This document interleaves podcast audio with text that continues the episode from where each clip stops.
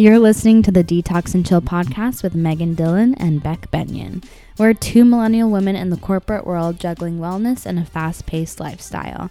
On this podcast, we're breaking down wellness into digestible episodes that fit into your weekly routine. We're on this journey with you, learning from wellness and lifestyle experts in their fields. From our lighthearted banter, What's the appropriate amount of time to go between shaving your legs? To getting deep about everyday struggles like hormones, societal norms, and gut health, we're your podcast besties. Disclaimer no late night texts needed to detox and chill.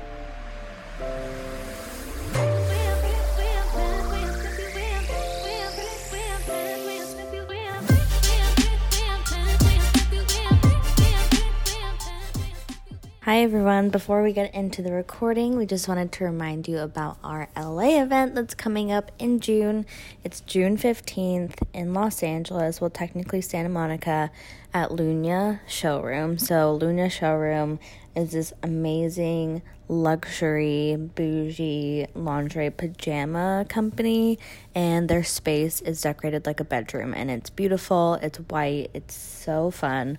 Um, so our event is going to be there in santa monica. We're going to have so many amazing things the day of. We're going to have an awesome panel discussing female sexuality fertility libido and the meaning of sexual confidence. So it's going to be a great event. We have an amazing panel of speakers, including Colleen Baxter from Foria Wellness, Candace Birch, who is our favorite hormone health educator, Carla Romo, who is a dating and relationship coach. She's been on the podcast as well, as well as Lauren Zelinsky, who's a midwife and um, a sexual women's sexual health expert. So we're so excited.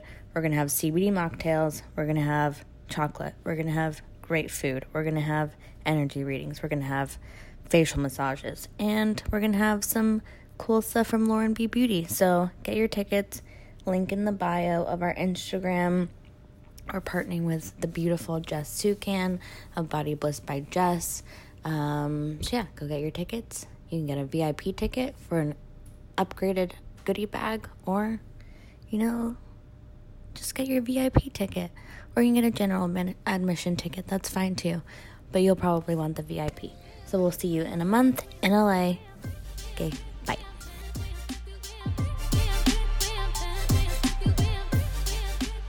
Hi, everyone. Welcome back to the podcast. We're so excited to have our guests on today. Um, Billy Bosch, he's the founder of Iconic Protein.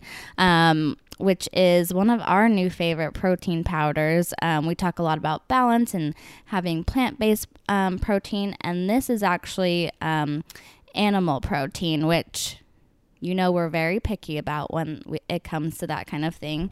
Um, but Iconic Protein checks off all of our boxes. Um, so, Billy, welcome.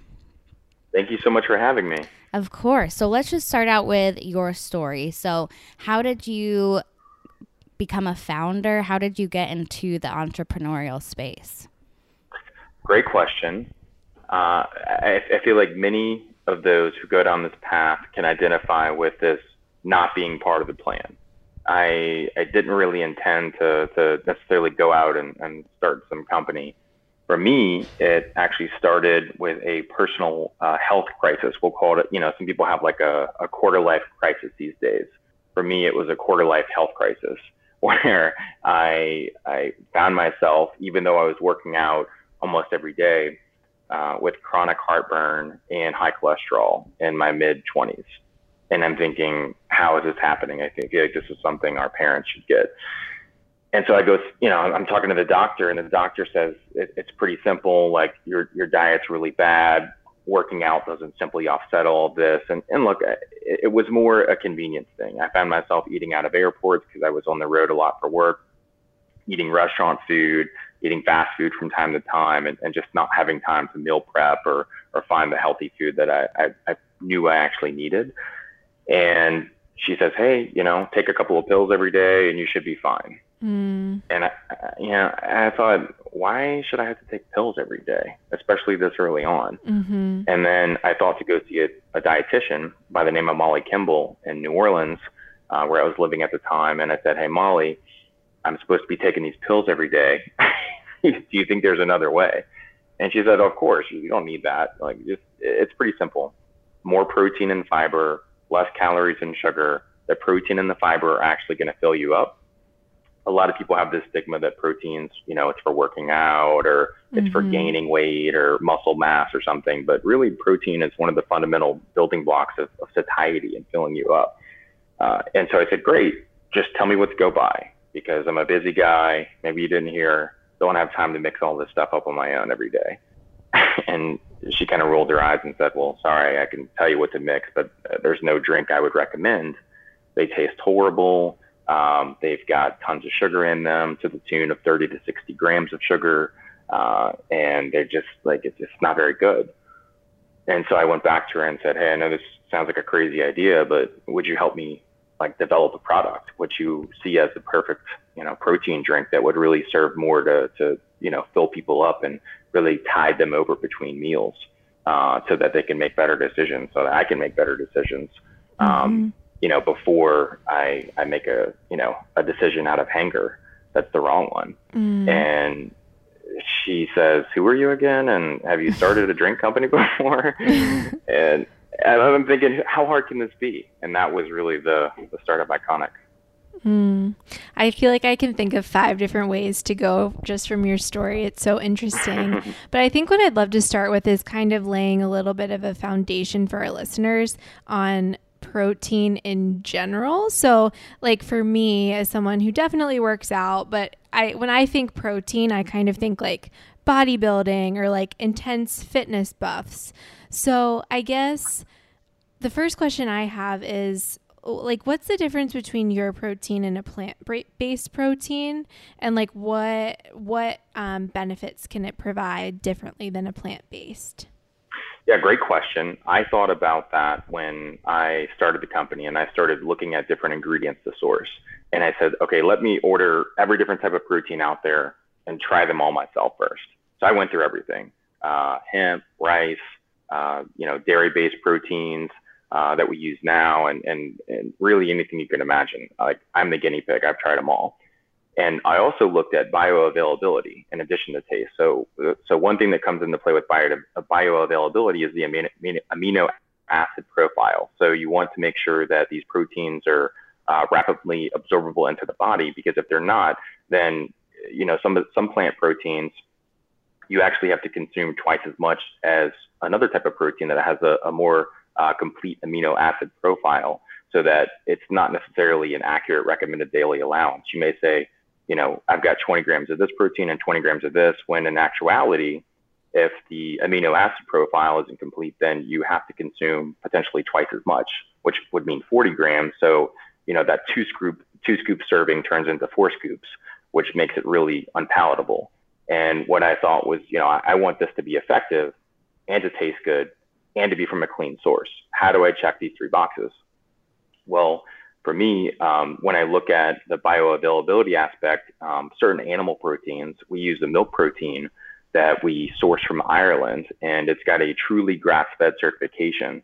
And one thing I would urge listeners to do is to, to really understand where their ingredients are sourced from. Mm-hmm. Don't just take an organic stamp as like, oh, it's organic, it's safe not always the case. We've tested organic protein and sources, we've tested non organic, we've tested non GMO. There's a lot of variability in um, you know how these proteins come back in terms of testing for heavy metals or testing for pesticides, um, testing for hormones, and we test for all three of those. And it's it's really important to have uh, a certification that you can trust and a brand you can trust and understand where these things come from. And, and the other aspect is really taste. And when you you know mix all these ingredients with water and put it to a true true taste test, not just mix it with you know uh, your favorite you know milk uh, mm-hmm. source or other type of cream source and and some sugar and berries and all this stuff, and everything tastes great then. Um, but putting it to the true test, uh, a milk protein actually has a really smooth consistency. And that that's because it has a, a higher batch count, which makes basically in, in layman's terms, it's it's a fine consistency as opposed to a really rough, gritty consistency uh, because they're more about evolved. They've been around longer. Um, humans have been on these for a while and, and, and you know consuming this. And with ours, it's actually lactose free as well, which I really like. Mm-hmm. So you have lactose free, bioavailable. The taste is there. And a lot of people complain about protein drinks. They say, "Oh, I can't drink this. This is, you know, it's, it's really chalky in consistency." Yeah. And honestly, if it doesn't taste good, people aren't going to drink it.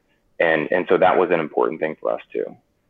Yeah, and I think you bring up an important point about sourcing. Um, and one thing that we try and you know keep in balance as we, you know, talk to different wellness experts and health professionals is the fact of you know, it, a product could look good on the outside, but if you get into the ingredients and they're sourced from a not great place, then it just ruins the whole the whole thing. So I'm interested to find out how did you even start the process of looking for a farm that had grass fed cows and how did you, you know, come upon the one in Ireland that you're sourcing from now? Sometimes it starts with simple internet searches. Other times it, it starts with more complex, uh, going to ingredient trade shows or going to calling around, talking to different, um, you know, farms out there, and you start to realize you know, what companies are, are, are buying cleaner supplies than others. And unfortunately, a lot of the, the supply we looked at in the US is contaminated with pesticides and hormones, or it's corn fed or soy, soy fed. And I thought, you know, where have these cows been treated the best and where have they always been grass fed? And, and, you know, Ireland is one of those places where the cows have always, you know, been out on uh, raised in, in the grass and have been able to roam and uh, it, it's just a better life and it's a more sustainable farming practice around uh, raising them than you'll find in other places. And so I really appreciated that. And then the other thing that they do was we found that at the plant, when any batch of milk comes in, it's tested for pesticides and hormones. And if it if it if it tests positive for any added pesticides or hormones, it's kicked out. They don't even let it in for mm. processing. And it's actually the same plant that makes like Kerrygold and other grass-fed, really clean products. And uh, you know, I, I, really like that. I, I think that there's something to going there and looking at it and, and seeing this happen yourself, and knowing that there's a company um, that stands behind a truly grass-fed certification that's um, that we can trust. Yeah, I feel like it's sad but true, and I feel like as I learn more and more, it's almost like a little bit scary what some labels are allowed to say um, versus what's actually in the product. So it's awesome that you've had that firsthand experience and really been able to find an awesome source for um, such a key ingredient in your product. Um, well, thank you. And we're always looking at other sources. You know, as as we've explored protein sources, we've gotten into functionality, and mm. and, and you know, we've got a a few different um, products and, and, a plus line. And I thought, you know, how can we, and, and really most of our product ideas are, are from customers. It's customer sourcing and, and, they'll say, Hey, look, we love your, I love your product and I would love, you know, this ingredient or that ingredient or this. And that's actually how we came up with the coffee flavor because mm. people were blending the vanilla with their coffee as creamer. Mm. And we thought, why not just make a version with uh, a couple of cups of real coffee in it. So our cafe latte has 180 milligrams of caffeine, so you get the coffee with it. And then we've gotten into like a, a coconut and matcha, so coconut cream and matcha green tea. So that's energizing. And then we've got mm. a restorative one that's more turmeric and ginger. But with all these ingredients, with the turmeric and ginger and the um, you know uh, the matcha and the coconut cream, it, it's it gets more intricate with the sourcing and understanding you know, how turmeric, for instance, is, is grown sustainably and what countries are, are less prone to uh, higher, you know, heavy metal levels and who who's you know sourcing can you trust? It's it's it's a lot of work uh, and it's it's a lot more complex than I ever thought it would be but it's rewarding to to, to find the sources uh, when you when you are able to do that. Yeah no it's really refreshing to hear that um, coming from you. And so I want to back up a little bit. So when this all started, you were still in New Orleans. Um, yes. So wh- so you're obviously in Santa Monica now. Can we bridge the gap? So you know you had this great idea, and obviously you're doing amazing now. But would love to hear kind of the trajectory of the company. Thank you. And what I'll say is, as a as a guy that's Louisiana born and raised, and grew up in Baton Rouge, and and spent you know ten years uh, living full time in New Orleans, and, and still live there part time. Uh, one of the pl- one of the amazing things about New Orleans is crazy things can happen there, and, and and I'm sure yep. a few things come to mind, right? But but one of the things that I found is that New Orleans is one of the best places to start a business. The ecosystem around uh, the entrepreneur community there is, is really strong. And we had a few different groups in New Orleans. So when I just had this idea, uh, I went to a place called the Idea Village, oh. which I'm oh. like, this is perfect. Yeah. Why, why wouldn't I go here? and I pitched my idea and I said, I've got this idea for this new product and here's what it's going to do. And here's why I think it's going to change the world and fundamentally change the human diet for the better. And they said, great. Where do we buy it? And I said, "Oh no, no, no! It's an idea. Like that's why I came here. That's like this is the idea village. yeah, of course. Well, where else would I go? And so they say, no, no, no. We help businesses. That's just kind of a creative name.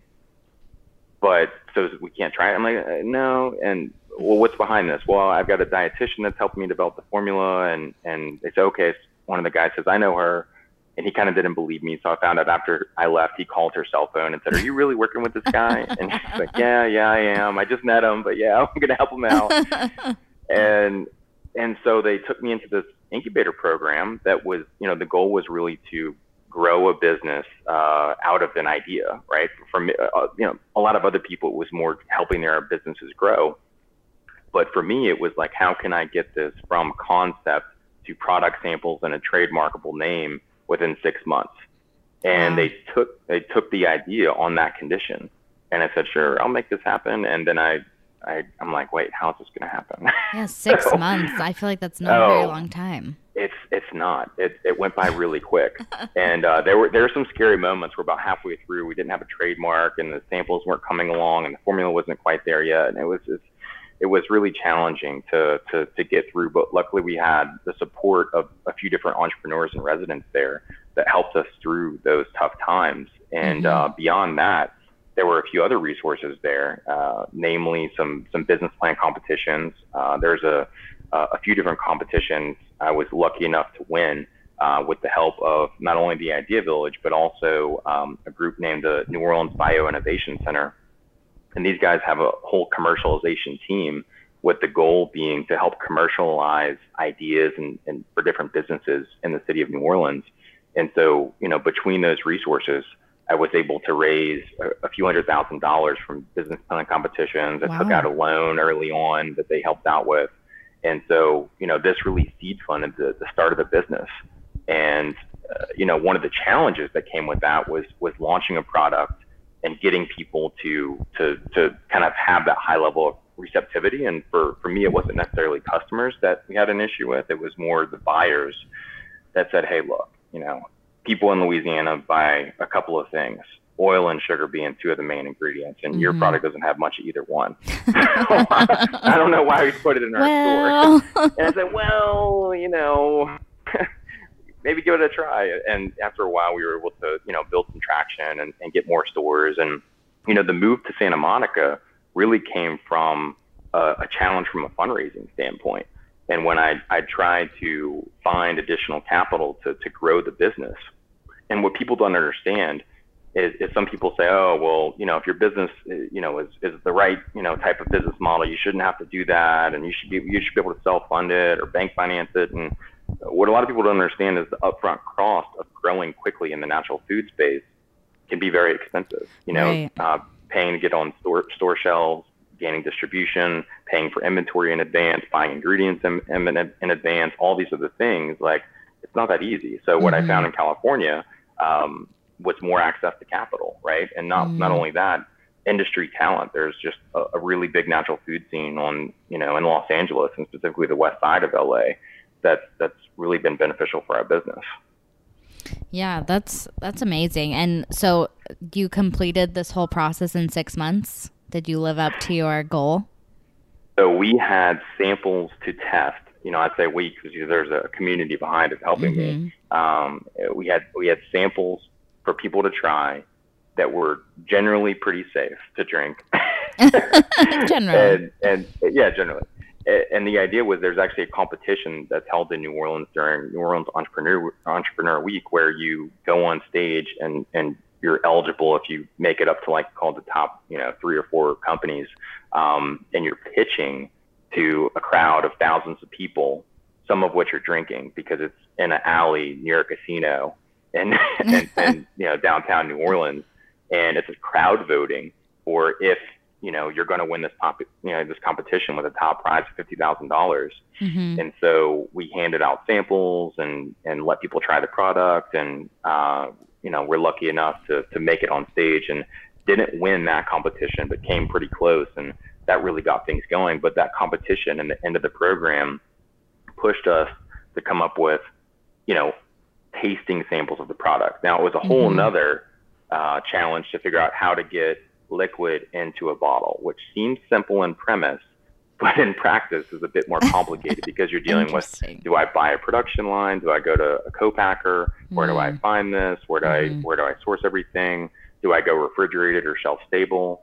And when I when I started to look at the the shelf life of a refrigerated product versus the shelf life of a shelf stable product, and you know the, that's something that's popular in other countries, not not as much here quite yet the the waste is much much lower. You know, a right. lot of the stuff in the cooler it expires and it goes in the trash. Mm-hmm. So creating products that have a longer shelf life without any preservatives was a really big you know big thing for me.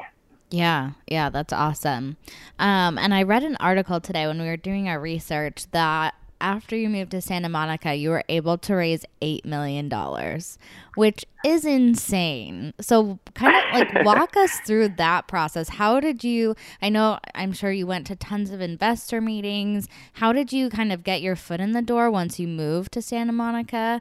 Because, um, I mean, I feel like, at least from what I understand, the LA culture is a little bit like cliquey like it's hard to kind of break through when you're first there. So how did that whole process come to landing yourself with eight million dollars?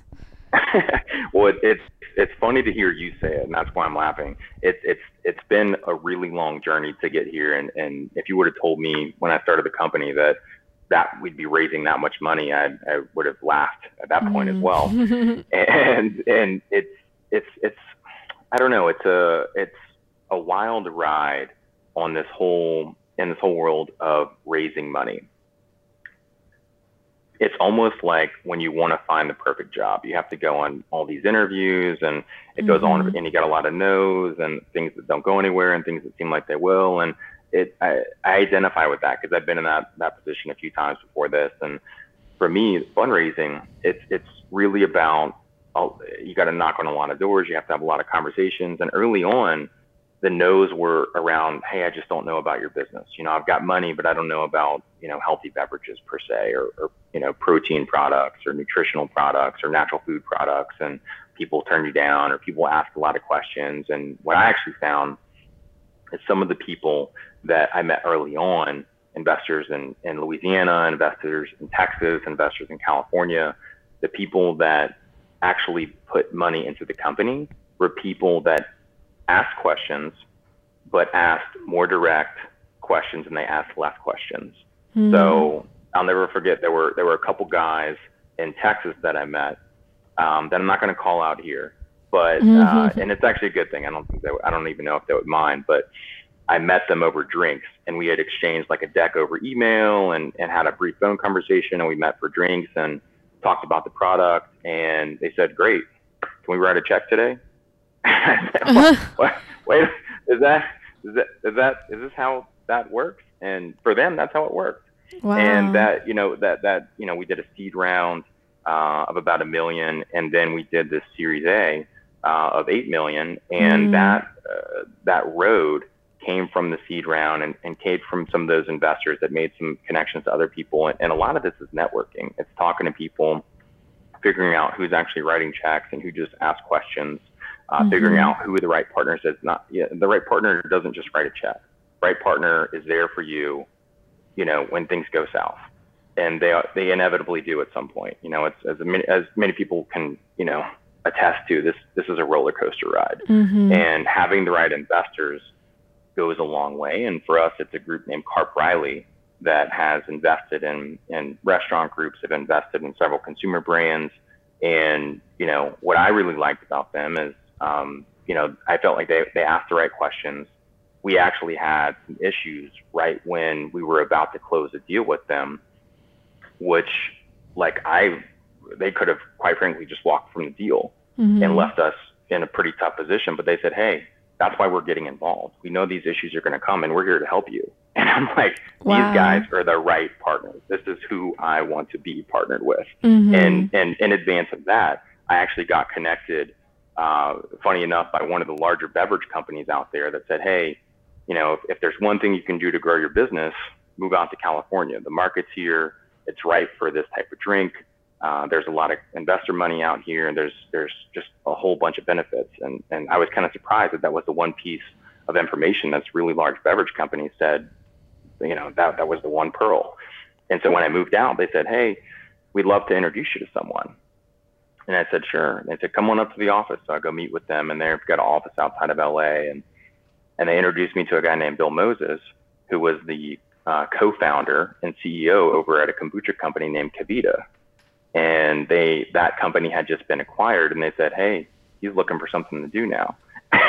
oh said, wow! And he says, "Well, I don't know anything about protein. Why would I want to get involved in this type of drink?" And I said, "It's not about protein. It's about resolving hunger and how can we improve the human diet." And so we talked for a few hours and really hit it off. And he wound up coming on as the, chairman of our board. He put a little bit of money in himself he helped kind of court some of these investors and, and mm. kind of walk me through that process because this is all new for me. I'm, I'm learning as we go. Yeah. And he had already kind of climbed the mountain. And uh, so having the right people around you, whether it's investors or advisors or board members and, and really the team, the team, oh my gosh, day to day, the people that keep this thing going. Um, that's, I, I, you know, I heard the, the CEO of Netflix speak last year and he said that one of the reasons they're so successful is he runs Netflix like a sports team. And he says, look, we're going to the Super Bowl.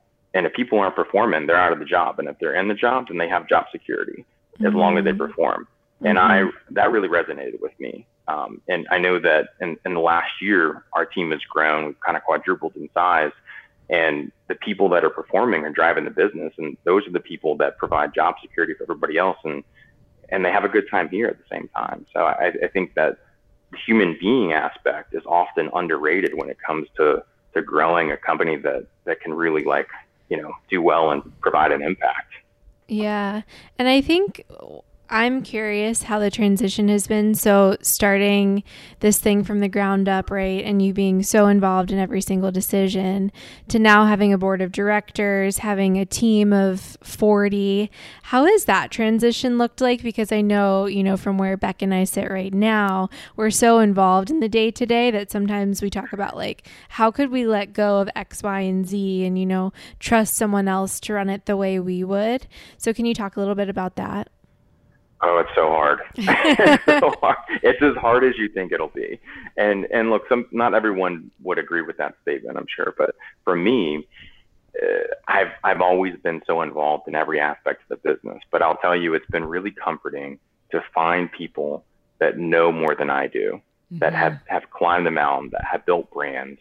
Uh, I've got a, a fantastic COO, Mariah, who came from Vita Coco, and she was there early on and helped you know, scale their, uh, you know, operations and supply chains out of their business. And to have somebody like that, for example, uh, that has actually scaled a business and knows what it looks like and knows the problems you face and knows how to handle those problems. I'm, I'm just handing it over. Here are the mm-hmm. keys, drive, don't check you i mean she checks with me but i'm like you don't even need to check with me i trust you but to have people that can work alongside you that that know what needs to be done has been one of the most liberating things for me because uh, in the years of starting this business, it's a lot of stress when you're on your own, right. and it, it gets lonely when you're, you're, you know, when you're running out of money and people don't want to write checks and stores don't want to take your product because the no no store has an empty shelf space. They don't you don't go right. in and they say, "Hey, I've got all this empty shelf space. I'm right. so glad you came here. Thank you for coming. I was wondering what was going to go on this shelf." Yeah. you know, I owe you a huge favor. They say no. I you have why would I put you on here? I got a whole store full of stuff, and I got ten other people that want this spot, and so there's there's a lot that goes into that, and uh, again finding these people, and it seems like it'd be hard to turn over uh, certain tasks, but once you see that that human beings are capable, not only capable but capable of doing the job better than you can, it becomes much easier for me to turn that over and say run with it. And I like giving people, I want to give people autonomy. Mm-hmm. Uh, I I cr- I really crave that in, in other positions with with jobs I had in the past, and I got frustrated when people would micromanage. So yeah. my management style is much more hands off. I'd say, look, like, you know, call me if you need me, but run with it. Right. Yeah, that's super interesting. That trust factor, I think, is huge. And to your point, I mean, when you find those people, I think it becomes much easier to be able to hand over things. Like, so, you know, we've been thinking about expanding our team and we just added somebody. Um, and when we found the right person, we're like, oh, yeah, okay, this makes sense. This is totally fine. Everything's going to be okay. We can trust her with whatever we need. And before, when we were going through the process, we found a couple people, but we're like, eh, we, we wouldn't really trust this person with our baby. Um, so I think that's a, a, a, very important point to find those people, like you said, who know more than you, who would do a better job than you, and surrounding yourself with those people is so key. Um, so on the podcast as well, we love to be kind of real and honest with people because we know that life isn't all just butterflies and rainbows. Um, so I would love to kind of get your perspective. Was there a- ever a time in this process where you're like, no, I can't do this anymore? We're done. Like, I'm going to go back to my corporate job. Um, this is over. Was there a point that you thought that? So there is the question: Was there a point, or how many points were there? there I, I think that answers it. so, so yeah, I mean, there's, eh, eh, eh, it's, I guess it's hard to explain and articulate what this feels like. I think you two can identify with this, but it's something about when when you start a business and you have these ups and downs that become they're kind of slow rolling hills at first and then it turns into more of a roller coaster with these nose dives and then your truck climbs up and you're you're still just like bracing yourself but then you start to get used to it and mm. the the roller coaster doesn't really change but once you've been on the roller coaster a few times you know what's coming and mm-hmm. you say mm-hmm. even if it's in the dark I, I know I know there's something coming so I'm gonna be ready for it and it, it starts to be something that you can live with and something that you can sometimes even look forward to. What, you know, obviously when it, as it relates to the, the positives versus the negatives. And it's something that um, a, a, strong team has helped with. But I've I've thought many times about that. I, it's funny. I, will never forget. I was on a plane uh, to New York uh, to go meet with uh, a few different distributors to try to convince them to carry our product and have them convince me that they shouldn't carry it mm-hmm. and and call on some stores and run around the city by myself. And I met a woman uh, that worked on behalf of a few different brands in marketing, and she said, "You know, if if you came to work for a company like us, you could probably make a half million dollars a year." And oh I said, uh, "Excuse me, I need another drink. What? What? what? Is this a joke?" And she's like, "No, no, no. I mean, you've got skills. You've learned a lot starting this company, and uh, you've got some experience before that. You should totally move up, move up here. There's a, I've got an opening on my team. You could come, just come work for me."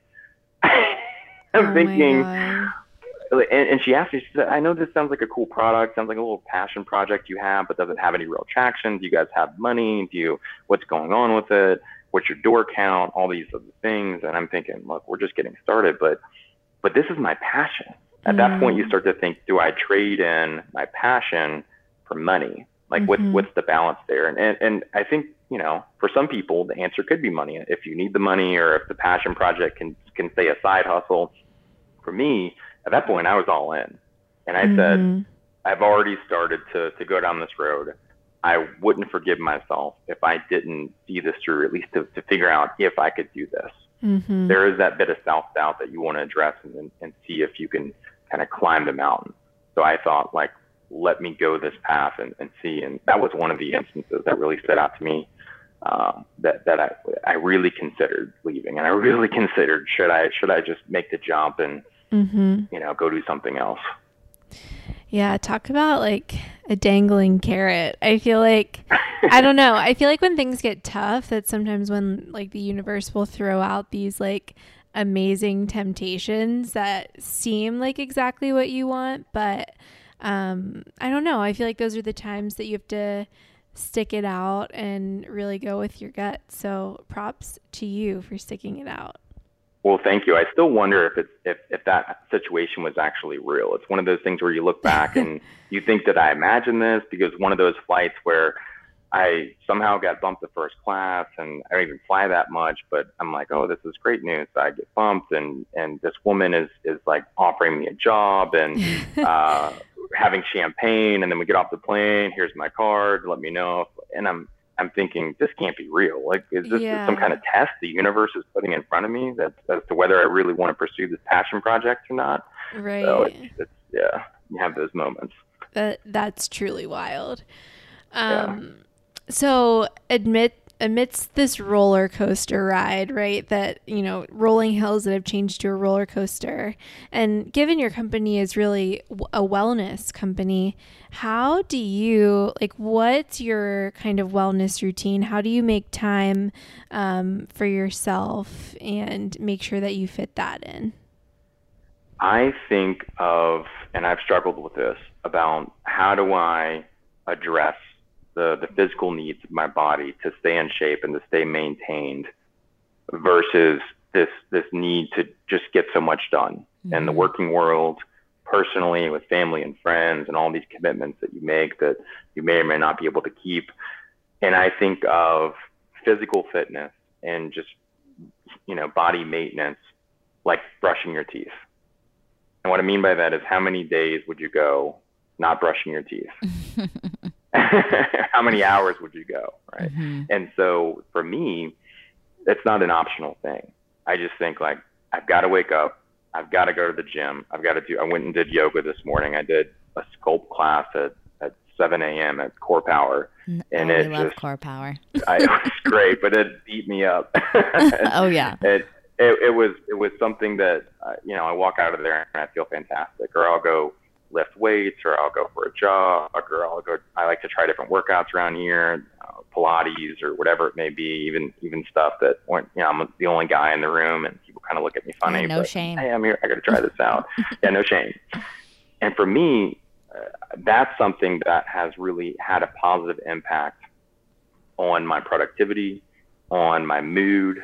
Uh, meditation works into that, so I'll go to the gym uh, and do some type of workout, whether it's a yoga studio or gym or whatever it may be. I'll, I'll come home, I'll shower, I'll meditate. Um, I'm fasting right now, so I do this whole intermittent fasting thing. Mm-hmm. I'm sold on the health benefits of that, by the way. Uh, longevity and re- reduced risk of heart and cancer and all these other diseases. And, oh, okay. uh, so for me, yeah, so for, that's a whole nother subject. That's yeah, a whole nother conversation, episode, right? yeah, and and so I'll I won't really put anything in my body until around 11 a.m. So I'll, you know, I'll clean up, I'll meditate for 10 to 15 minutes. I'll go to the office and get some work done. And for me, I, I think about in that time between leaving the gym and heading home, I think about like what's what's one thing that I can do that's really impactful for the business this morning. I know I'm the most creative in the morning, and I'm, and that's when I like to solve problems. And for a while, I would get in this habit of let me go to emails and do emails and and work, work, work, work, work, and then whatever's left of me, I'll bring to the gym in the afternoon or the evening, and then I got to go do that, and then I go cook dinner, and it's it's a it's kind of a messy way for me to handle the day, mm-hmm. and I mm-hmm. I feel like I'm much more effective and productive if I get the workout done in the morning I handle one or two things, keep my phone away from me in the morning. I try not to take meetings in the morning. It's more about what tasks can I really accomplish for the business. And then I'll do admin, emails, and meetings and, and things like that in the afternoon, and then come home, have a dinner of some sort, hopefully something healthy that I've meal prepped, uh, yes. and uh, and then you know call it a night. Yeah. Yeah. I think that's so important to kind of figure out when you're most productive as far as, you know, different uses of your brain, different uses of your time, and the fact that you're able to pinpoint that the mornings are your time to kind of create and take time for yourself is really important. Um, so I think leading by example is is kind of key here. So I'm assuming that um, the culture at Iconic Protein is similar to um, what you're talking about with your routine. So how have you translated that um, with your employees? Great question. For us, culture has really been at the center of, of team building. Uh, we we hire based on cultural fit, and what I mean by that is it's not that everybody has to be like us. Everybody on our team is very different uh, they can all attest to that. We had a, a, you know, a full crew in the office today, and, and you know, half of our team is is remote around the U.S. They're in sales and they're leading the charge out there. And then we've got marketing and supply chain and some other functions here at the office, uh, which is some co-working space in Santa Monica. And we'll do, you know, a retreat a few times a year. And one of the things that, you know, there's a few things that that we all that I look for in these retreats. And you know, I want people that enjoy being there. I want people that want to do things that are physically active. Uh, so we'll do something outside, go on a hike, go on a nature walk, do do something. Uh, we did one in Breckenridge, so we went skiing for a day, and then we had kind of a team huddle, and we, we say, what's working, what's not working, talk about what we want to accomplish personally throughout the year, what we want to accomplish professionally, and just gain alignment. You know, talk about mm. gratitude, talk about what's, you know, why we're all here, find your reason. You know, if you don't have a reason to be here, let me help you go somewhere else because I want you to mm. to feel like you're providing an impact for not only yourself but society. And for us, we've got a, a bold mission. It's to to fundamentally change the human diet for the better and leave the planet in a better place uh, by what we're doing.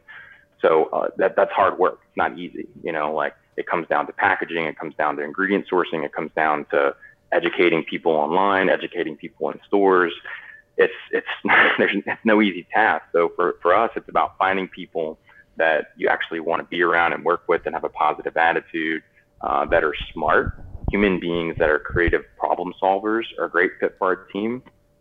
Uh, because those people, it's it's it's a new problem every day, and not everybody's prepared for that. You know, it, mm-hmm. it's hard to talk about, but there's there could be a high turnover rate in, in early stage companies like this, and for us, that that's happened uh, the you know past call it five six years since we've started hiring up. And it's not easy to have someone come and start and you build this relationship with them and then you realize it's not going to work and maybe they don't realize it or, or vice versa and they leave you unexpectedly. Mm-hmm. but it's something that's it's healthy for them and it's healthy for the business for that to happen sooner than later. And that's something that i don't know that we'll ever perfect but we're working on making it, you know, go a little bit smoother and, and trying to figure out if that fit uh, works early on. You know, we try to do a, a 30, 60, and 90 day check in. And at 90 days, we say, hey, look, if you want to walk from this, no strings attached, go for it. If you want to stay, and at that point, it should be for the employee, it should be a, a hell yes or a no. Mm. And if it's not a hell yes, like time to go find something else. Mm. Yeah, and I I really appreciate what you said. So, Beck and I both work full time jobs, and the podcast is, you know, our passion on the side outside of work. But just hearing you say, um, you know, after skiing, when you went through what you want to accomplish professionally and what do you want to accomplish personally, I think that's huge. And I think that's something that is really. Um, you know, a miss in a lot of corporate jobs is people kind of just look at you from a pure corporate um, professional standpoint and don't really take into consideration the things that you are pursuing personally or what you want to accomplish there. Because I think, you know, when you're able to pursue both, that's really when you're the most successful. Um, and, you know, you don't get as resentful as an employee. You feel like people really are invested in, in the whole you.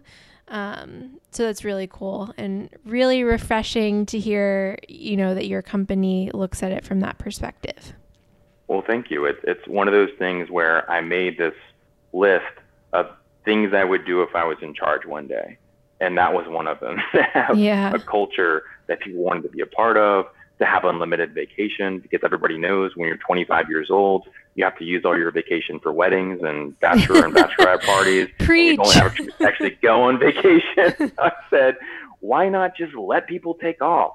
What's the worst that could happen? Mm. And for us, it's it's it's been a, a productive experiment, and it's one that we really haven't seen. Knock on wood, anybody take advantage of us in that situation because when people are are bought into why they're here mm-hmm. and the impact they're making they're conscious about when they leave and they're conscious about what they're doing and they're conscious about why they're here. So it's been a, a, a fun experiment. There's there's plenty of other things that I've tried to incorporate that were on that list of, of one day if I'm in charge, things will be different. And uh, I welcome ideas from our team members on a regular basis for uh, you know how we can improve things and what we can do differently and um, how we can have fun. Yeah.